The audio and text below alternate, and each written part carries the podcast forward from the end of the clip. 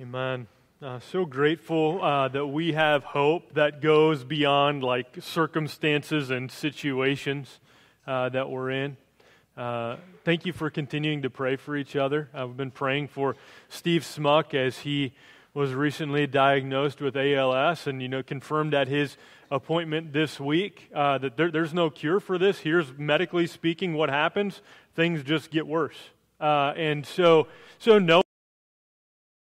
He desires to heal and reverse that, though medically speaking it seems hopeless. Uh, we know uh, our hope and Steve's hope is in the one who not only can heal physically, and whether he does that or not, we know that we long for the second coming of Jesus, where all who are in Christ receive a new body with no sickness anymore. And so our hope is in him. It's good to have a hope that goes beyond our circumstances in the here and now, because they're not always as we desire. As we open up the Bible today, I'll go ahead and open up to Judges chapter 6. Judges, the seventh book in the Bible, started here uh, last week, and I'm looking forward to being in here for a couple of weeks leading up to Christmas. I'm thinking probably like me, many of you are thankful to God for a good story well told. Maybe as these days get shorter, there's more darkness. Maybe it's good for you to just spend some time reading a good story in a book. Maybe you're watching a good story uh, on the TV or on a movie, something like that. But we love good stories well told. And for years, people have turned to places like Disney to tell good stories well. Most of those Disney movies have featured a romantic element Cinderella and the Prince, Aladdin and Jasmine. But our world is getting stranger all the time, and so is Disney. So, in Disney's newest film, maybe aptly entitled Strange World, the featured romantic element is a teenage boy who has a crush on another teenage boy. I'm concerned that this generation growing up in our strange sin sick world that promotes everything as good except what God says is good, that is the creation of male and female, his design for marriage. I'm concerned for this generation. When we think of what's going on in the world out there, we have good reason to be concerned, to take action in some way, maybe, to pray, certainly. The world out there certainly seems, in many ways, to feel like a significant threat. Last week we began our Advent sermon series in Judges chapter 6. God's people were suffering under the hands of the evil Midianites. They would let them plant their crops, but then they would come and steal everything that they were about to harvest. And so God's people had started to flee, living in caves and mountains because the world around them had become such a threat to them. God's people had plenty of reason to be concerned, to be active, to pray. The world out there around them was certainly a threat.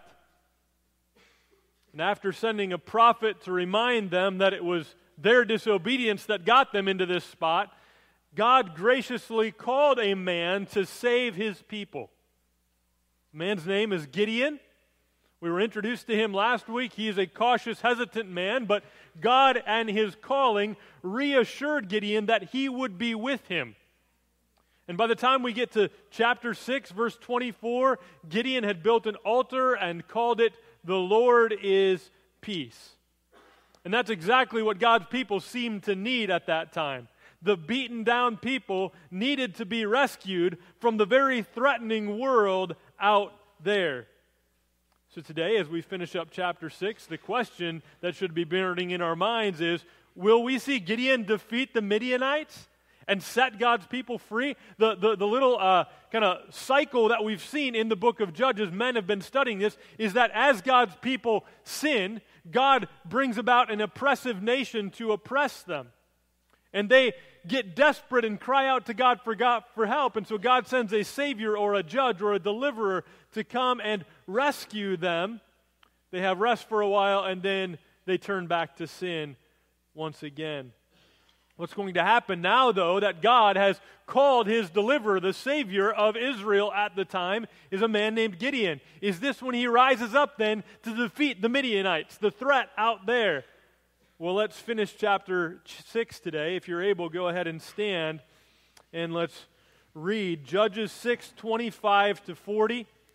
Let's pray first. God, we, we do recognize, maybe want to be more ignorant of it than we are, but we do recognize the real threat of a world out there that is sick with sin, suffering in many ways, in desperate need of a Savior. God, I pray, though, that right now, since we're in here, that you would work in here, in this church, in our families, in our hearts by your Spirit so that we might be built up to be more faithful servants of yours and ambassadors of Christ in the world out there. In Jesus' name we pray. Amen. God's word then from Judges chapter 6, beginning in verse 25. That night, the Lord said to him, Take your father's bull and the second bull, seven years old, and pull down the altar of Baal that your father has, and cut down the Asherah that is beside it, and build an altar to the Lord your God on the top of the stronghold here, with stones laid in due order. Then take the second bull and offer it as a burnt offering, and the wood of the Asherah that you shall cut down. So Gideon took ten men of his servants and did as the Lord had told him. But because he was too afraid of his family and the men of the town to do it by day, he did it by night. When the men of the town rose early in the morning, behold, the altar of Baal was broken down, and the Asherah beside it was cut down, and the second bull was offered on the altar that had been built. And they said to one another, Who has done this thing? And after they had searched and inquired, they said, Gideon, the son of Joash, has done this thing. Then the men of the town said to Joash, Bring out your son that he may die. For he has broken down the altar of Baal and cut down the Asherah beside it. But Joash said to all who stood against him, Will you contend for Baal? Or will you save him? Whoever contends for him shall be put to death by morning. If he is a God, let him contend for himself, because his altar has been broken down. Therefore, on that day, Gideon was called Jerubbaal, that is to say, let Baal contend against him, because he broke down his altar. Now, all the Midianites and the Amalekites and the people of the east came together and they crossed the Jordan and encamped in the valley of Jezreel. But the Spirit of the Lord clothed Gideon, and he sounded the trumpet, and the Abiezrites were called out to follow him. And he sent messengers throughout all Manasseh, and they too were called out to follow him. And he sent messengers to Asher, Zebulun, and Naphtali, and they went up to meet them. Then Gideon said to God, If you will save Israel by my hand, as you have said, Behold, I am laying a fleece of wool on the threshing floor. If there is dew on the fleece alone, and it is dry on all the ground, then I shall know that you will save Israel by my hand, as you have said. And it was so. When he rose early the next morning and squeezed the fleece, he wrung enough dew from the fleece to fill a bowl with water. Then Gideon said to God, Let not your anger burn against me. Let me speak just once more. Please let me test just once more with the fleece. Please let it be dry on the fleece only, and on all the ground let there be dew. And God did so that night. And it was dry on the fleece only, and on all the ground there was dew. You can be seated. If it's helpful to you, go ahead and use in your bulletin the sermon notes page. And again, I would point out that life group guide that follows. Uh, if your life group is not meeting right now, or you're not in a life group, I'd encourage you uh, to do that together, like either on your own, with your spouse, with your family, whatever it might be, but go ahead and use that because we want to be people who don't just hear the word, but do it also, and that helps us with application. Well, you noticed as I read this, though we've been waiting for Gideon to do what God said he was raising him up to do, that is, save the people Israel from the Midianites what we see happening as we start in verse 25 is that God calls Gideon to do something somewhat unexpected. Instead of, all right, if you're going to be the military commander that saves my people from the Midianites, then you need to go out and form an army. That's not what happens right away. Instead, Gideon's first mission is something much closer to home. In fact, he's called by God to make a sacrifice and to tear down idols so close to home that they might be in his own backyard. They're idols that belong to his dad there in his hometown. And God tells him to tear those down. Gideon, mighty man of valor, raised up by God to save Israel from the hand of the evil Midianites, must first deal with the idols in his own family.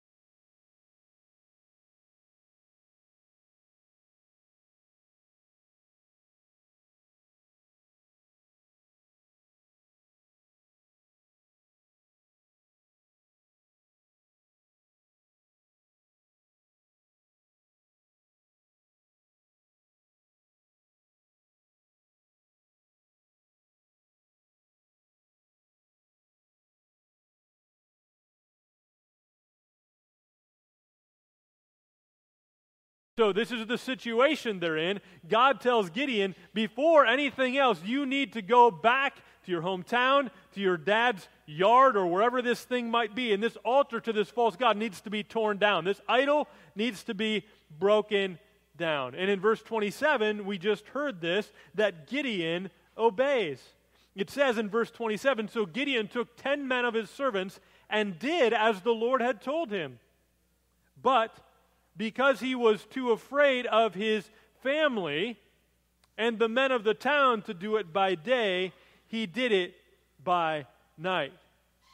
Now, we could emphasize that last part where Gideon's afraid, and so he does it by night instead of by day. Say, oh, look at that fearful man. Note, though, God never told him to do it during the daytime, right? And is he maybe rightly to be afraid of the people of his town and his own family? Well, as we see a little bit later, yes. I would be afraid of them too. If you know that by cutting this down, they're going to kill me, I might also do it at a time where they don't see that I'm doing it. Right?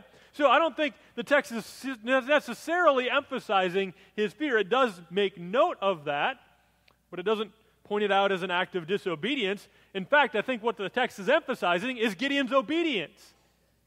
He knew what might happen if he did this, but what does it say in verse 27? So Gideon took 10 men of his servants and did as the Lord had told him. I think what we need to emphasize here is not Gideon's fear, but Gideon's obedience, even in the face of fear. So Gideon is obedient and goes and tears these idols down. And he does it at night so that nobody knows what happens, but he, you can't get away with anything in a small town, right? Verses 28 to 30. That night the Lord said to, oh wait, verse 28. When the men of the town rose early in the morning, behold, the altar of Baal was broken down, and the Asherah beside it was cut down, and the second bull was offered on the altar that had been built. And they said to one another, Who has done this thing? Now listen to this. After they had searched and inquired, they said, Gideon the son of Joash has done this thing. They found the one who did it. Now listen to their response. As their idols are stripped away, we see just how attached to them they were. Verse 30. Then the men of the town said to Joash, Bring out your son that he may die, for he has broken down the altar of Baal and cut down the Asherah beside it. They were so attached to these idols that they couldn't imagine uh, having security or fertility or whatever they thought these gods would give them. Uh, I can't imagine life without them. And so, with those things cut down, then the man who cut them down needs to be cut down. He needs to be killed. Pretty attached to their idols. And notice Gideon's father, Joash, standing up for him. Well, maybe not totally standing up for him. He doesn't say, You can't kill him, he's my son, or You can't kill him, he's right. He just says, well, let, us make this a test. If Baal's really God, then can't Baal contend for himself? Like, if, if it's Baal's altar that was cut down, then let Baal defend himself. You guys don't need to go defending Baal, right? If he's all that powerful. That's his argument there in verse 31. And then we read this in verse 32. Therefore, on that day, Gideon was called Jerubbaal. That is to say, let Baal contend against him because he broke down his altar. This is where Gideon gets a nickname that we're going to see uh, a couple more times as we walk through the rest of these chapters leading up to Christmas. Now, I want to keep going in the passage, but I also want to pause here for some application before even more at the end. I started the sermon by pointing out that there are battles to be fought out there in our strange, sin sick world. We might feel like we right now are living in the time of the judges when, quote, everyone did what was right in his own eyes. It feels like that oftentimes in the world we're living in now. There are reasons to be concerned, reasons to take action, and certainly reasons to pray. Yet, I think we also might learn something here about work that needs to be done closer to home first. Perhaps we, like Gideon, must first deal with idols in our own hearts, our own family, our own church. Perhaps maybe we're all not all that much unlike ancient Israel, who often mixed worship of the one true God with all kinds of lesser gods. Think about it.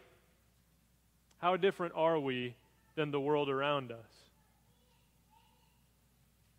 If someone looked at our calendars, how we spent our time, if someone looked at our credit card statements or bank statements, how we spent our money, would they conclude from looking at those things that we worship God and God alone? Or do our calendars and bank accounts, how we spend our time, how we spend our money, essentially look the same as everyone else in the world around us?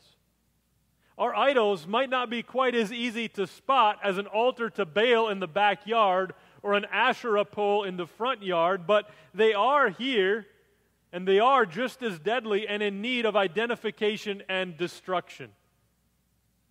We must see them and we must tear them down. When Gideon tore down the idols, the people wanted him to be put to death. That's one of the ways to identify what an idol might be in our life. Take it away from us for a time and see how we react. That might identify what is a potential idol. How much of our worth and happiness are tied to a list of things. You can, yeah, they're up there. I can read it for you if you can't read it from where you're at. My phone, take that away, see what happens. My stuff, we love our stuff. This is a time of year where we, we get more stuff and we find, get more stuff for other people. We love stuff. Our health, I can easily become an idol. See what happens when it's taken away. We feel like all hope is lost. Our comfort, we love that our hobbies, our team, our independence, our freedoms, our rights, our money. You start taking some of those things away, and you see our reaction, and that might reveal more than we'd like to think about what it is that we idolize our family, our job, our reputation, our routine. What if those things are taken away? The people of Gideon's town, wanted him killed because he took away their idols. They had been duped into believing that their security came from Baal, their fertility from Asherah, and whatever else. They thought they could get what they need. Yes, in part from God, they would acknowledge that. But we also look for our satisfaction, our joy in all sorts of other things as well. Church, possible that before we put all of our attention on trying to reverse the moral decay we see in the strange, sin sick world around us, that it would be good also for us to identify and tear down some idols of our own. It's not just an Old Testament problem. All throughout the New Testament, we see the church being reminded that you need to take idols in your life seriously. So the very last verse in 1 John, 1 John 5 21 Little children, keep yourselves from idols. 1 Corinthians 10 14. Therefore, my beloved, flee from idolatry. Colossians 3 5 has a long list of things to put to death, and at the end of that list is idolatry. Put it to death. As the Puritan John Owen is famous for saying, Be killing sin, or it will be killing you. So, at the beginning of the chapter, we're introduced to this threat the Midianites. Things were bad. And Israel cried out. But remember that before Gideon was sent to be the military savior, God sent the prophet to remind them of their own disobedience that had gotten them into that spot. And then, yes, he does call Gideon, and yes, Gideon is called specifically to deal with the threat out there to save Israel from the Midianites. But what we saw here in verses 25 to 32 is that before that takes place, Gideon needs to acknowledge hey, listen, it's our fault. Like, we're here because of what we've done, because of our mixture of worshiping the one true God along with worshiping these other idols. And so we see in verses 25 to 32, Gideon began with the battle within, to start quite literally at home. But Midian's still a threat. The world out there is still a threat. So we will get to that. Look at verses 33 to 35. Remember, God's plan is to use this weak, hesitant, mighty man of valor to save his people from the hand of the Midianites. And what's happening by the time we get to verse 33 and following is they're starting to get ready for war. Verse 33 Now all the Midianites and the Amalekites and the people of the east came together. This is a foreboding army. And they crossed the Jordan and encamped in the valley of Jezreel. They're not just living over here and coming to raid them every once in a while. Now the army is coming across the Jordan to be right there in their presence, ready to attack. But the Spirit of the Lord clothed Gideon, and he sounded the trumpet. And the Abiezrites were called out to follow him. That's his own clan. And he sent messengers throughout all Manasseh. That's his own tribe. And they too were called out to follow him. He sent messengers to Asher, Zebulun, Naphtali, three of the other tribes, and they went up to meet them. So you see what's happening? The, the enemy army is getting closer and ready to attack, and so God is raising up an army from within his people to follow Gideon. Notice that repetition there of following him. And so this is going to be necessary. Gideon's not going to be able to fight the Midianites, the Amalekites, and the armies of the east on his own. He's going to need an army, and God is now bringing an army to follow him. But I think most importantly, more than Gideon needing an army, what does he need? He needs what we see in verse 34. But the Spirit of the Lord clothed Gideon. The Spirit of the Lord. This is what God had promised Gideon that his presence would be with him. And this, more than an army, is what Gideon needs. Gideon needs to be clothed with the Spirit of the Lord. It's only then that he then assembles the army, blows the trumpet, assembles the army. And then we get to this interesting section, the last section of the passage today, where though the Spirit of the Lord has clothed Gideon, though an army is now following Gideon, Yet Gideon is still not quite assured that he should go ahead with what God has called him to do. So in verses 36 to 40, you have what might be remembered by you from maybe your Sunday school class. I know that kids in our Sunday school classes, you're going through uh, such comprehensive sections of the Bible. Uh, we're not just kind of skimming over a few stories here and there. It's been a while since you've been in the book of Judges, kids. I recognize that. But do you remember what Gideon does with the fleece? Do you remember what he does? He, he lays it out. He wants to know for sure that God wants him to do what God had told him already to do. And so he says, If you will save Israel by my hand, in verse 36, then he has this experiment, this test that he's going to lay out. I'm going to lay this fleece on the ground, and when I wake up in the morning, I want the fleece to be covered with dew while the ground around it is dry. And when he wakes up in the morning, that's exactly what happens. And that's maybe more natural than what's going to happen next. A fleece would kind of absorb some of the, the moisture that comes in the form of dew that we see in the morning. But look what happens then in verse 39. So that's one day. Now Gideon says to God, Let not your anger burn against me. Let me speak just once more. Please, let me test just once more with the fleece. New experiment. Please let it be dry on the fleece only and on all the ground let there be dew. So, so now he's asking God, do the opposite of what you did the night before. This time I want the fleece to be dry and the ground to be wet. Uh, notice that he starts, well, here's what it says in verse 40. And God did so that night, and it was dry on the fleece only, and on all the ground there was dew. Notice that Gideon the second time he asks God for this sign, he maybe rightfully acknowledges that God could be angry with him. Did you note that? Then Gideon said to God, Let not your anger burn against me. Knowing, like, I, am not sure that this is the right thing to do. Maybe as a kid you've done that before. You can remember a time where, like, okay, I'm pretty sure, like, what I just did was not good. What I'm about, like, so I'm, I'm going to go and I'm going to kind of, like, say to, to mom or dad, okay, don't be angry. Right? So that's the way Gideon approaches God the second time is a don't be angry, but but I'd really like to see a second sign. This time just do the opposite of what you had done before. I think it also though is important to note that God doesn't rebuke Gideon for this and does God do what Gideon asked? He does. Right? The result, as we'll see next week, is that Gideon, having been clothed with the Spirit of the Lord, assured by the Lord, is now ready to prepare the army to fight against Midian.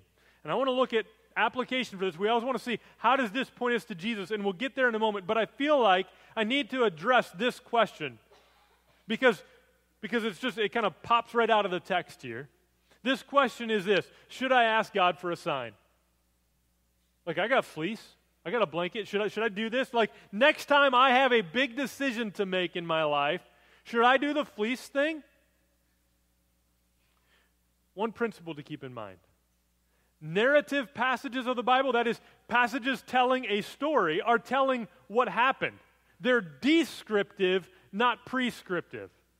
You get what that means? So, so, so this, is, this is telling us here's what Gideon did, and that's not the same thing as telling us here's what you should do right? It's a description of what happened, not a prescription for what should be done. So we need to just keep that principle in mind anytime we're reading narrative in Scripture. So when we're unsure of what to do next, should we ask God for a sign? Well, Gideon did here, but that's not telling us that we should. Here's my short answer to that question no. Really short answer. Should, should, we, should we make a regular practice when we have a big decision to make? Should it be our practice that we ask God for something? We test God in this way. Okay, I want you to do this. Okay, now I want you to do this. I want to confirm this. Generally, I think the answer is no. Why? I think because of this. I think it gets dangerously close to doing what Jesus says not to do in Matthew chapter 4, verse 7. You shall not put the Lord your God to the test. That's even the language that's used here in Judges chapter 6. Test.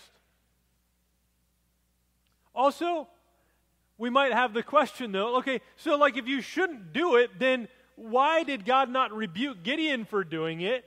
And why did God do what Gideon asked? My answer to that question would be well, I think it's because Gideon didn't have the Bible. Like, as, as Gideon needed to make a big decision, was this a big decision? Yes, he was about to put his own life at risk, and not only his own, but all these men who had left their families to come and serve in his army, their lives were going to be at risk. And he wanted to make sure that this is what God has actually called me to do to go to war with these neighboring, stronger armies in the name of the Lord. I want to be sure. But while we have 66 books of the Bible, the complete revelation of God's will, right? We have that. Gideon did not. At most, he would have had maybe access, though not a personal copy of, the first five books of the Bible, at most. Maybe the book of Joshua, right? So, so he can't just go to God's word and, and get confidence from God's word that this is God's will. So that's why I think God doesn't rebuke Gideon for doing it. Hebrews chapter 1, the first verses of Hebrews tell us this that long ago, at many times and in many ways, this would be one of the ways, God spoke to our fathers by the prophets. But in these last days, a new way of God speaking to us by his Son, whom he appointed the heir of all things, through whom also he created the world. So, should we ask God for a sign? Again, you might disagree with me on this. I'm just trying to take from Scripture what I think is most clear and not not trying to like insert something in here like, oh, I really want to do this. I think it's good, or one time I did it and God answered. That doesn't mean that we should be always doing that, right? God answered Gideon here. I think it would be better for us to, as we have the whole Bible, as we have a, a church body around us, otherwise people with us, it would be good for us to do something that God promises He actually will do. We should ask God for wisdom. James 1 5. Here's what God promises there. If any of you lacks wisdom, let him ask God, who gives generously to all without reproach, and it will be given him. So there, there we have a promise from God about what God gives. So as you're facing a big decision in life, do you kind of like set up a, a, an experiment, a test to, to try to get God's will, like some magic eight ball that you shake up and it says yes or no, and then I know what to do? Or do we ask God as we ground ourselves in His Word and fellowship with His people, do we ask God, God, would you give us wisdom? And I think that's the right approach because we're told here to do that in James 1 5. And God gives wisdom. All right, so that was the quick aside. But I want to get at the application of this passage. We said last week that the point of this series is not to help us look at Gideon's life and have the application always be well, be like Gideon here and don't be like Gideon there. That's not really why we're studying this portion of Scripture. We believe what Jesus said in Luke chapter 24 when he talked about how all Scripture points to him. And so I think this passage here points us to Jesus. Here's one way. Listen, just as God clothed Gideon with the Holy Spirit, Spirit so that Gideon could set the people free from oppression, so God promised to put his spirit on his man to set his people free. Think about this. We've got the account around Gideon happening in about the year 1100 BC, and about 400 years later, we hear from the prophet Isaiah this. Isaiah 61, verse 1 says this The Spirit of the Lord God is upon me, because the Lord has anointed me to bring good news to the poor, has sent me to bind up the brokenhearted, to proclaim liberty to the captives and the opening of the prison to those who are bound. This is what God's people needed. Yes, in Gideon's time and in Isaiah's time, and 700 years later in Jesus' time and today in our time. So we shouldn't be surprised that at the very beginning of his ministry, we read the account of Jesus' birth in Luke chapter 2. But then we read of the beginning of Jesus' public ministry. We don't hear much about what happens in Jesus' life. Get that one episode when he's 12 years old at the temple, but then his public ministry doesn't begin until he's about 30 years old. And we read about that in Luke chapter 4. Go ahead and flip to Luke chapter 4. You might not be surprised that when Jesus comes into the synagogue on a Sabbath day, let's just read it. Luke chapter 4, verse 16. And he came to Nazareth where he had been brought up. And as was his custom, he went to the synagogue on the Sabbath day, and he stood up to read. And the scroll of the prophet Isaiah was given to him. Right? It's not a coincidence. That just you know, happened to be the reading for the day. So the scroll of the prophet Isaiah is given to him, he uh, imagine being there. Jesus unrolls the scroll and found the place. He's got to get all the way to the bottom of the scroll, chapter 61. Found the place where it was written. The Spirit of the Lord is upon me, because he has anointed me to proclaim good news to the poor. He has sent me to proclaim liberty to the captives, recovering of sight to the blind, to set at liberty those who are oppressed, to proclaim the year of the Lord's favor. So he reads it, and they've read that multiple times before. They know one is coming who will do these things. The Spirit of the Lord will be on the man of God to set people free. They're waiting for that day. Jesus reads that reading, and they hear it again for the how many time? But then this, and he rolled up the scroll and gave it back to the attendant and sat down. And the eyes of all in the synagogue were fixed on him. And he began to say to them, Today, this scripture has been fulfilled in your hearing. Mic drop, right? That, that's what we see. This is what's happening. The Spirit of the Lord is upon me. I'm the one that you've been waiting for. Gideon, clothed with the Spirit of the Lord to set people free from oppression. 400 years later, Isaiah is saying, We're still waiting for the one who is clothed with the Spirit of the Lord to set people free from oppression. 700 years later, Jesus, born, laid in a manger, and at the very beginning of his ministry, what does he say? The Spirit of the Lord is upon me. He is the one who has been clothed with the Spirit of the Lord to set the people of God free. That's why when the angel comes to Joseph to tell him that his betrothed Mary was pregnant, the angel said, She will bear a son, and you shall call his name Jesus, for he will save his people from their sins. This is what Jesus came to do. Yes, Gideon came to set the people free, to save them from the hand of the oppressor the Midianites, but Jesus has come to set his people free from our oppressor, sin. And this is good news. So, the second part of that application is pretty simple it is that, that we should follow him and be set free forever. The Father sent the Son on purpose. The Father sent the Son to set us free, to save us from our sins. We started out today singing the very first words that we sang together today. Come, thou long expected Jesus, born to set thy people free. From our fears and sins, release us. Let us find our rest in thee. We need to be set free. Sin is not just a problem out there in our strange, sin sick world. It's a problem in here.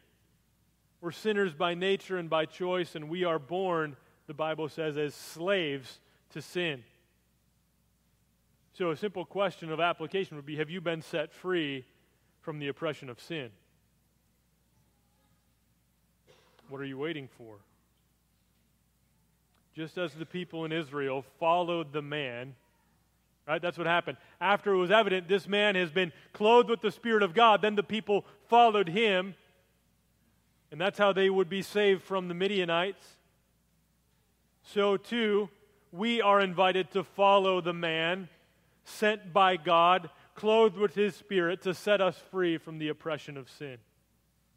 Jesus says in Luke 9 23, If anyone would come after me, let him deny himself and take up his cross daily and follow me.